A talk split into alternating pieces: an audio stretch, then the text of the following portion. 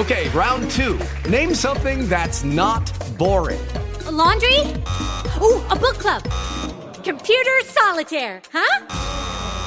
Ah, oh, sorry. We were looking for Chumba Casino.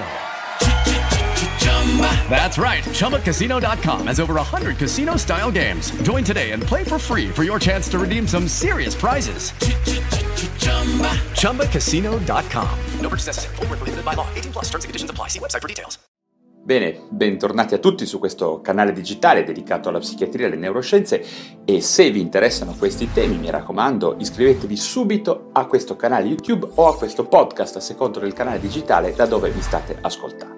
Ok, quando si parla dei grandi errori commessi dalla psichiatria, ovviamente si parla sempre di sbagli che sono stati fatti da persone, da singoli o da gruppi di esseri umani, o magari da intere società scientifiche che purtroppo in alcuni momenti non hanno saputo aiutare realmente chi ne aveva bisogno, magari affidandosi a metodi o a ideologie prive di efficacia, di sufficienti evidenze o addirittura in apparenza crudeli. Ma prima di iniziare, credo sia davvero molto importante sottolineare come questi sbagli, queste azioni che non avrebbero oggi alcun fondamento scientifico ed etico, risultano sbagliate se li guardiamo appunto con gli occhi di adesso e con gli avanzamenti che la medicina e le scienze hanno fatto. Questo è molto importante perché tra 100 anni nel futuro, quando l'umanità si guarderà indietro, chissà quante critiche verranno fatte al mondo di oggi, non solo alla medicina ma anche alla nostra politica, ai nostri sistemi nazionali, alla nostra etica e al nostro stile di vita, ok?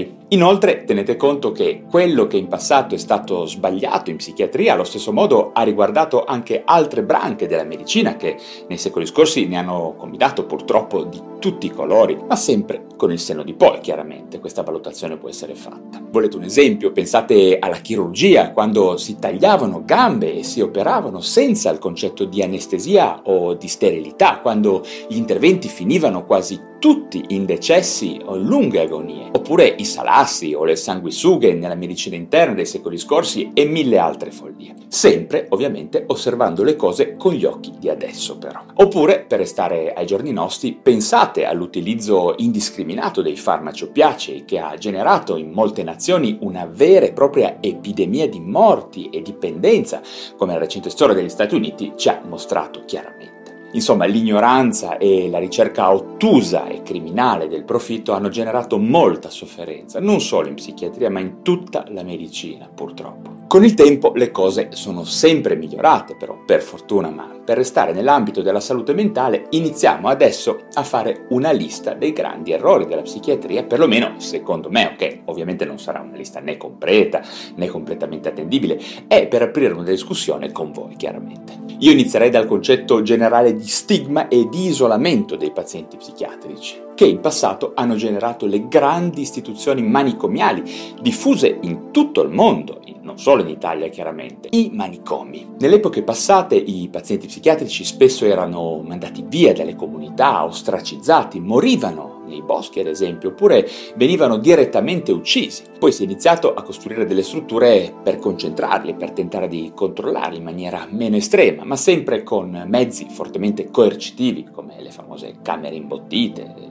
celle, le catene, insomma un panorama decisamente terribile che nei decenni per fortuna si è sempre più attenuato sino a scomparire. Tutto questo in assenza chiaramente di cultura e di interventi sanitari efficaci, ovviamente. Non c'erano farmaci in quelle epoche buie. Con l'inizio dell'era della psicofarmacologia le cose poi sono lentamente migliorate e si è riuscito a restituire gran parte della libertà personale a molte persone vittime di gravi disturbi mentali. In realtà, però, a ben vedere, quando si iniziarono a scoprire dei trattamenti efficaci per le malattie mentali, le cose addirittura transitoriamente peggiorarono per qualche tempo, e vi spiego il perché. Ci sono molti esempi a riguardo. Ad esempio, tra i vari interventi non farmacologici per tentare di curare le malattie mentali troviamo l'elettroshock, che di per sé è un intervento di grande efficacia e sicurezza per alcuni disturbi mentali, perlomeno importanti, come la depressione grave, gravissima, oppure durante la gestazione, la depressione profonda in gravidanza, quando non puoi usare i farmaci, oppure anche per le gravi sindrome catatoniche che pongono a rischio la vita delle persone.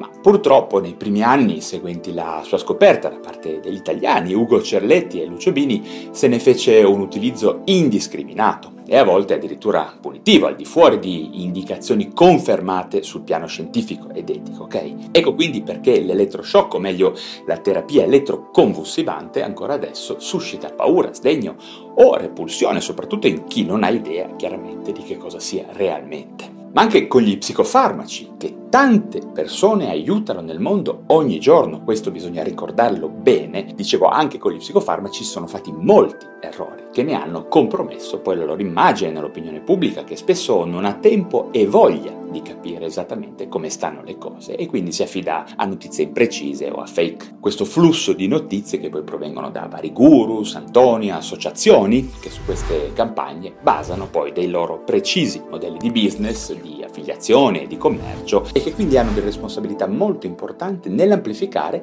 indubbiamente gli errori che comunque la psichiatria ha fatto. Vediamo che in particolare i farmaci psichiatrici sono stati vittima di un grosso errore da parte di molte generazioni di psichiatri che li hanno usati troppo e male, spinti spesso da interessi economici o da ignoranza, o da tutte e due, e questo va detto chiaramente, credo. Per fare anche qua un esempio, vi ho già parlato in passato del problema delle benzodiazepine e del rischio elevato di abuso che possiedono, nonostante siano farmaci che, se usati bene per un tempo limitato, possono essere di grossissimo aiuto in molti disturbi. Appunto, gli psicofarmaci come l'elettroshock sono soltanto strumenti, attrezzi che di per loro non sono né buoni né cattivi, ma che possono essere usati bene e in maniera appropriata, secondo linee guida sicuramente basate sulle evidenze, oppure male, quando sono in mano ad operatori poco preparati, chiaro, no? È come un coltello, una lama, lo posso usare per accoltellarti e toglierti la vita, oppure per salvartela tramite un'operazione chirurgica fatta bene. Dire che questo esempio può riassumere bene questa metafora, quello che voglio comunicarvi. Poi un altro grande errore della psichiatria, un grandissimo errore in questo caso del passato, del Novecento, è stato quello di mettersi al servizio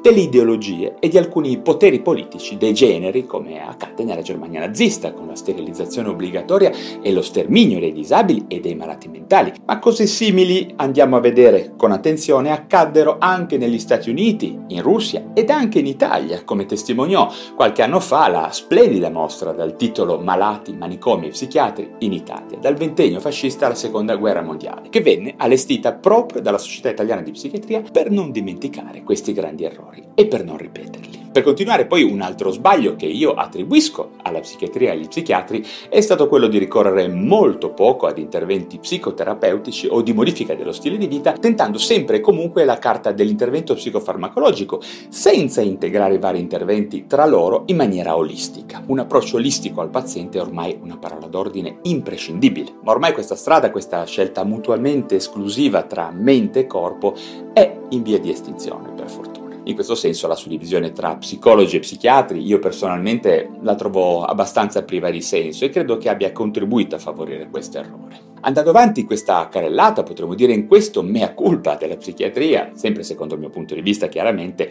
vediamo che la psichiatria molte volte si è colpevolmente sottratta da un dibattito politico importante, quello sulla gestione delle sostanze d'abuso, con poche voci fuori dal coro, e spesso portando posizioni e teorie più che altro ideologiche e non basate su dati e sulla loro scientificità. Ad esempio questo continuo dibattito su legalizzazione, depenalizzazione, potenziale d'abuso reale delle sostanze e strategie di prevenzione sui giovani, molti errori sono stati fatti a mio parere soprattutto sul piano comunicativo, ritrovandoci tra l'altro spesso a proteggere implicitamente gli alcolici, ad esempio, fonte enorme di disagio mentale in tutto il mondo, e sopravvalutando per l'altro verso il potenziale di danno, ad esempio, dei cannabinoidi. Vediamo ancora infine un altro errore, un altro sbaglio che continuiamo a fare e di cui parliamo molto poco, è l'importanza della prevenzione e dell'informazione che la gente dovrebbe ricevere da noi psichiatri per capire meglio la natura e le possibilità di cura reali delle malattie psichiatriche e l'importanza della salute mentale.